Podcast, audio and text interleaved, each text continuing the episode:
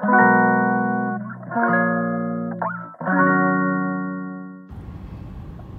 んばんは。ヨガじゃない話倉本々子です。はい。今日はですねちょっとマイクをつけていない出先なのであの声がこもって iPhone のあの何？性能だから聞きにくいかもしれないんですがちょっとねご了承ください。夫婦円満の秘訣みたいな質問がやっぱりね多くてうーんなんかそんなに私仲いいかなとか思ったり仲良く見えてるんでしょうか。うーんどうなんだろう。でも旦那さんもねよく男同士でも意外とそういう話するんですよね。あの奥さんとうまくいってないみたいな相談をされるとか言ってて。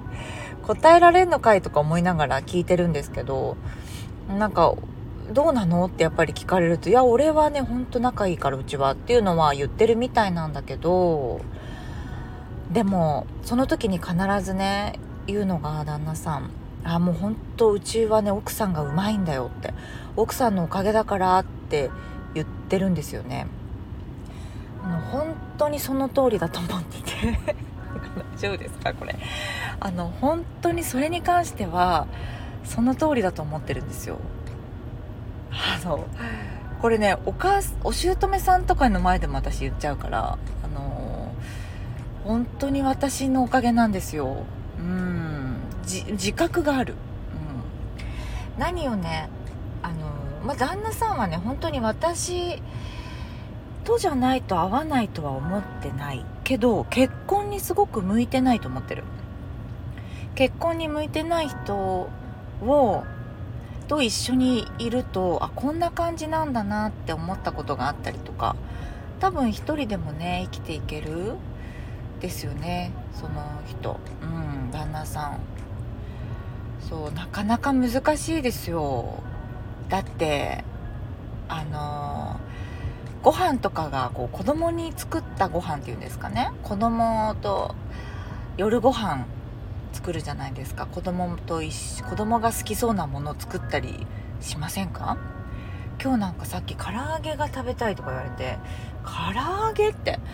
だ唐揚げ丼にしたりなんか照り焼きソース作ってなんちゃらしようかなとかって思ってるんだけど子供に向けて作ったご飯っていうのは一切食べないんですよ。自分が好きなご飯しか食べないので冷蔵庫開けて選んで一つも食べないですね。あったとしても、うん、たまになんかあこれいいかもみたいな感じで自分のご飯と一緒に食べるってことはありますけどだからパパはパパであのご飯を作ります。パパのご飯を。帰ってきて好きなご飯をね作ります。とか。まああとは作ってもらう。自分で。勝手に、うん、作れるものをまあ用意しといたりとか。うんあとはできるだけ外で食べてきてくださいみたいな感じだった。そう結構大変。うんですよね。何の話をしてたんだろう。そうそう円満の秘訣。あのー、ねちょっとわかんないんですけど今日さっきもねブログに書いたことであれもしかしたらこれかもって思ったことが一つ。ラジオでもしかしたら前に言ったことあるかもしれないんですけど伝え方をね変えてます。自分が言いたいことあるじゃないですか旦那さんに。それを自分の言いたいように言って伝わらないぞって常に思ってる。これは旦那さんに対してでもなく生徒さんや誰か子供とか上の子下の子でも言い方違うし。ね。言いたいことっていうのがあるわけじゃないですか。これって何で言いたいんですか？自分の心の中に留めておくこともできるよね。でもそれを伝えたいって思うには理由があって伝えるってことは自分の口から声を出して伝えてそれが相手に伝わらなかったら出し出した意味ないですよね声にして。とかまで思うんですよ。だったらこっちが頭使って心も使って時間も考えてこう時間も使ってあのー、うまく伝わった方が早くないっていう変なメンタルを使わなくて済むイライラしたりしない？無駄に。か言い方を考えるっていうのは結構してますね。うん。なんだろうな。もうこれもなんだろう。ちょっと HSP の気質をだいぶ使ってるところある。なんか技みたいに言っちゃったけど。あのー、使ってるところある。今日はこの言葉言ってほしそうだなとか。うんなんかああ今日はそんなことますらもいらないのかなとかいうの顔見たらわかるじゃないですか。隣に座った方がいいのか。話を聞いてあげた方がいいのか。一緒にお笑い見ないって言ってあげた方がいいのか。触れないで自分で一人で仕事してた方が私がねいいのかとか考えますね旦那さんに対して。子供にもそうですよ。なんか悩んでそうだなと思ってでもなんかあれいつもとちょっと違うなとか思ってそのことをダイレクトに聞いてあげた方がいいのか似たようなことを例え話でなんか私の失敗談みたいな小学生の時の。言っちゃったらポロッと言うかなとか思って話し出してみたりとか数々ある失敗談とかお母さんに怒られそうだったから嘘ついちゃったことあったんだよねみたいな、うん、でも結局バレちゃってさ倍になって怒られちゃってああの時言ってけばよかったなって思ったんだよね とか言ってみたりとかどっかに刺さるかなみたいなことを考えて喋ったりねしてるかな。でもこれってあの魔法使いみたいじゃないですか今やってること。これって私に備わってたことではなくて旦那さんに関しては何が好きなのかどういったことで安心をするのか自分の仕事をしていくうーんなんだろう何て言うんだっけこの生きがいじゃなくてあの仕事をやっていって背中を押してくれるような活力かうん、になってることはどんなことなのかどういう時にうまくいってるのかとか子供とのとか私とのとかどんな時間の使い方がこの人は好きなのかなっていうのを会話の中で探ってます。探ってるつもりで会話してないけど会話の時間が多分圧倒的に多そう。うんいろんな人の話を聞くと。週15時間のルールって前に言ったと思うけど1週間に15時間ぐらいあったらね夫婦関係うまくいってるよとかどんな統計って感じですけどその私が面白いなと思った夫婦の本ね書いた人ちょっと名前忘れましたけどその臨床心理士の方がそうやって言ってるんだけど週15時間以上ありそうですねうちは。とにかく話してる。子供のこととかヨガのこととかうん生徒さんと話してて思ったこととかなんかコンビニの店員さんを見て思ったこととかとにかく価値観を多分ねシェアしてるんだと思う。価値観ものすごく違うんだけれどもうち、うん、なんかお聞きの方本当分かってると思うんだけどぶっとぶっ飛んでるところあるので旦那さん。あの価値観が違うでしょ。これを別にすり合わそうとはしないんですよ。どっちかが合わせるってことはしないけど知るっていうことをたくさんしてる。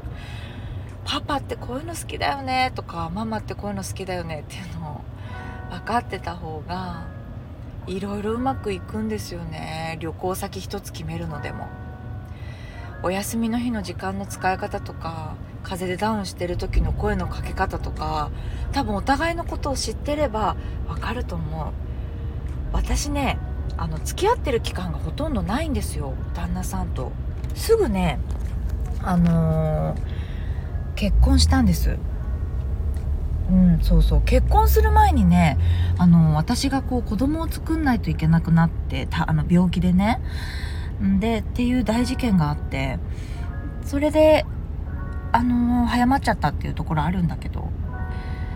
だからこういうの多分付き合って何年とかの人だとやってるのかなとか思ったり。私のパターンだから本当参考になるのかなとか思いながらただご質問が多いのでねお答えしてみるとそんな感じです。お友達みたいに喋ってます。うん。ね。うまいんだよって。あの何て言ってたかな。これすごく重要なこと今言おうとしてる。なんかね一昨日ぐらいにうちの奥さんがうまいんだよなって言ってて例えばって言われてとか言って。で愛してるよって言われてだ俺が言ってねって旦那さんが私に愛してるって言ってああうんってしか言わないんですよ私。基本的にあのありがとうって。言うありがとうも言わないかな。そあうんみたいな。そうなんだみたいな感じ。でえ好きえすごく好きかすごく嫌いかどっちって聞かれてああそう言われたらじゃあすごく好きかなみたいなことを言ってくるんだよって言ってたんですよで私ほんとそういう会話ばっかりなんですよ旦那さんに「どっち?」って 聞かれて、まあ、すごく嫌いではないから好きなのかもしれない実感はしてないけどみたいなこと言うんですよねそしたらその相手の男友達が「ああそうかその返しはないよな」って言ってるんですけどこれ何なんだろう。ねすごいハテナだったんですけどまあ全然話ほとんど聞いてない。ほとんど聞いてないけどすごい相づち打っちゃってたからそんなようなこと言ってました。何がうまいのかわからない。でも好きって言わないからかな。ちょっとわからないですけど夫婦の円満の秘訣なんて言われるとええー、なんて。自分たちが円満だと思ってないからねお互いに。私もパパも。うんすっごい喧嘩もしたりするけど。うん。一つ言えることは会話をしましょうっていうことかな。いっぱい喋った方がいいですよね。はい。でそっかめんどくさいんですよねって言われるんです生徒さんに。めんどくさいですよね。私めんどくさくないって思ったことない。か話そうって話したいみたいな時もあるけど毎日そんなわけないじゃないですか。だけど話すことで自分が心地よくなったりとか夫婦関係がうまくなってったっていう実感があるんでしょうね。これも成功体験なのかもしれない。うん、自分たちが意識的に、えー、2人で話そうみたいな時間を作る夜。なんかちょっと今日このお菓子食べようよみたいな2人で。それで喋ってる時間がなんだか2人にとって良さそうだよねみたいなのがお互いに多分分かってんのかな。やっぱり良さって実感しないと続かないですよね。ヨガもそうだけどダイエットもそうだけどね。効果実感しないと続かない。だから効果が実感するかなっていうような感覚でやってみるのもいいかもしれないですね。旦那さんとの時間喋る時間を意識的にとってみる。うんなんか起きてて夜ちょっと30分でもいいから隣座って喋るとかね同じお菓子食べるとかすごいいいみたいですよ。でやるとどうかな？ちょっとやってみてえー、変化があったよみたいな人の話を聞きたいです。うんまたよかったらそれに該当される方がいたら 教えてほしいです。はいそんなところで今日は夫婦のねお話でした。ラジオを聞いてますよって言ってくれてる人がちょっと周りにすっごく多くて嘘でしょってずっと思ってるんですけど 聞いてくれてありがとうございますまたお話できたらいいですはい。それでは今日ちょっとね、音声聞きづらかったかもしれない車の中でごめんなさい。また撮りますね。さようなら。